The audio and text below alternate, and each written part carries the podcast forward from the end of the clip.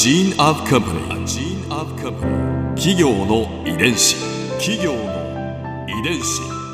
全国に546万社以上あるとされる日本の企業その企業の数だけ理念があり使命があり人間ドラマがありますこの番組ではさまざまな企業のトップや社員の方にお話を伺いながら成長する企業の DNA を解明していきます企業の遺伝子ナビゲーターは私はるかクリスティンとクオン株式会社代表の武田隆さんです。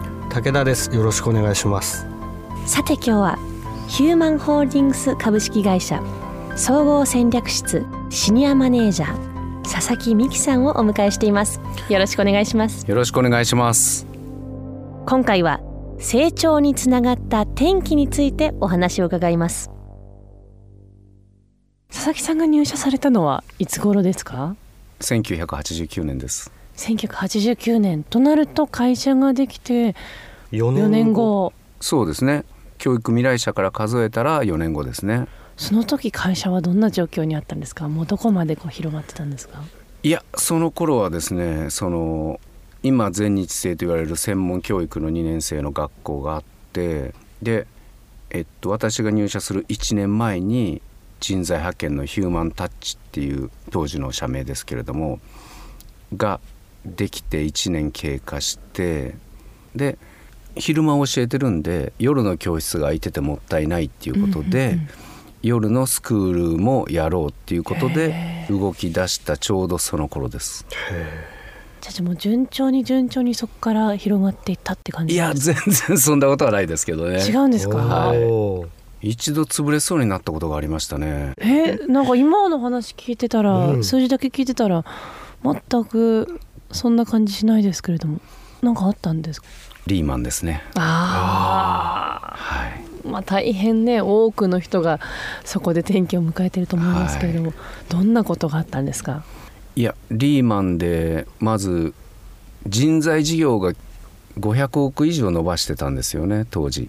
うんうん530億ぐらいだったと思うんですけどそれがもう1年で100億減って400億とかそんな形になって。人材派遣先が受け入れできなくなった。受け入れできなくなって、うん。まあ、派遣村とかの件があった頃にうんうんうん。やっぱりもう派遣切られてで収入がぐっと落ちていって、うん。まあ、営業マンは固定費みたいなところがありますから、まあ、人件費っていうのは、うん。だから2008年9年は相当きつかったですね。あ。はい。だからもうコストカットとかもガンガンしましたし。ええ。じゃあ改めて見直して。そうですそうです。もう教室にはあの特定の業者清掃業者がと年契約してて、はい。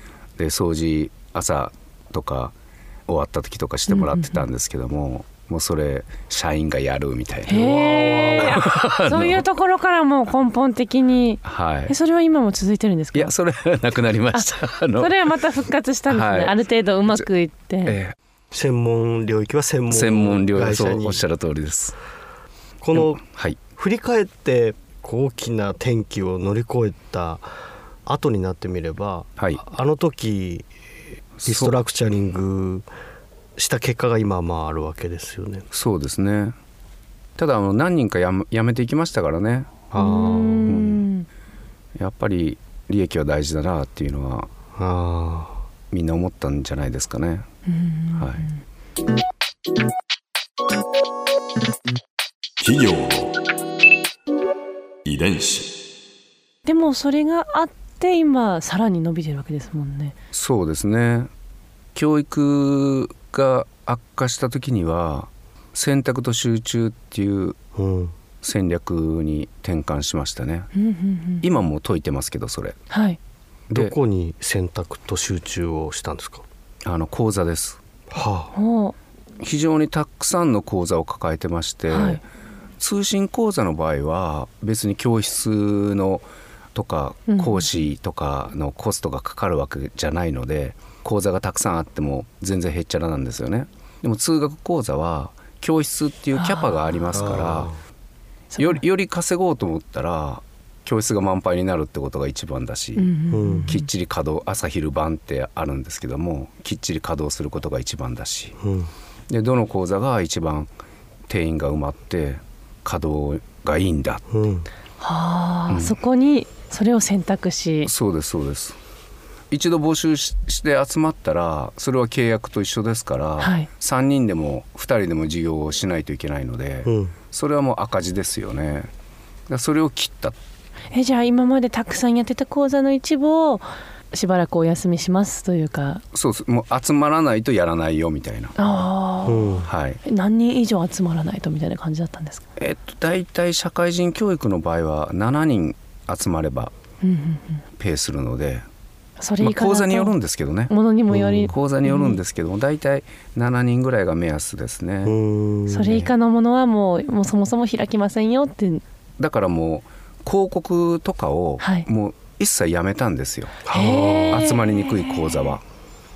そうなんですね。で集まる講座にだけ集中したんです。なんかそう考えると永遠にそうやって集中しておけばどんどん伸びそうな気が気もするんですけど、うん。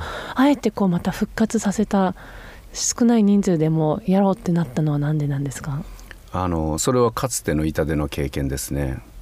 うんは今例えば社会人教育はネイル講座は20億あるんですね。はいうん大体通学と通信合わせて、はい。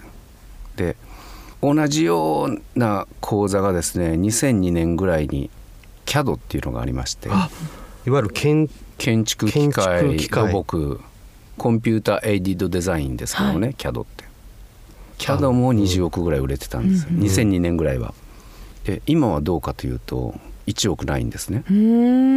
だから受講生が激減したっていうことなんですよ。はい。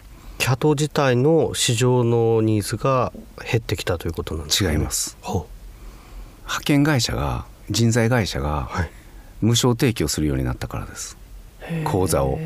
はあ教育は無料でやって派遣でマネタイズするっていう。うーん。でやっぱりそっちに流れますよね。まあ、無料で受けられたらそれに越したことはないですよね。そうです選択と集中をしすぎると不測の事態に対応しづらくなるということおっしゃるか通りです。急にあ別のところが無料だって言い出したりとか、あ何が起こるかわからないですからね。そうですそうです。まあ異業種参入ですよね言ってみたら、うんうん。異業種参入に対してどう対抗するかっていうのがうちも別に人材会社持ってますから、はい。うんうんうん。教育をタダでやって、はい。人材会社で生かしてもらって、うんうん。でグループの人材会社からちょっと教育した分の経費返してみたいなうんことはできるわけですよね。なるほどそこがやっぱりいろいろやっていることの強みなんなんですね。そうですね強みは強みですね。世の中の形や構造が変わってもそこに対応しうることはできるわけですもんね。そうかもしれませんね。かもですねあくうんうんまで。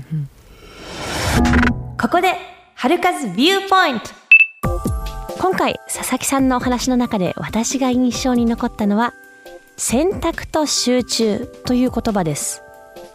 私自身も仕事に関してもまあ、コメンテーターやらせていただいたりドイツ語でネタやらせていただいたり、まあ、気づいたらねあの汚い部屋を公開されていたりとか、まあ、いろんなことに幅広く何でも挑戦したいと思ってますしまた仕事以外の部分でも、まあ、語学もドイツ語だったり英語だったりフランス語だったり、まあ、学べるものはなるべく学んでおきたいなとなるべく門を広くしておきたいなと思ってます。そしていざピンチだなと思った時に、えー選択と集中ができるように準備をしておきたいなと思います。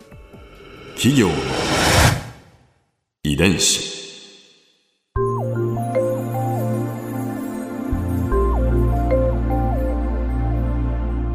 さてこの番組はポッドキャストのほかスマートフォンタブレット向けアプリ JFN パークでも聞くことができます。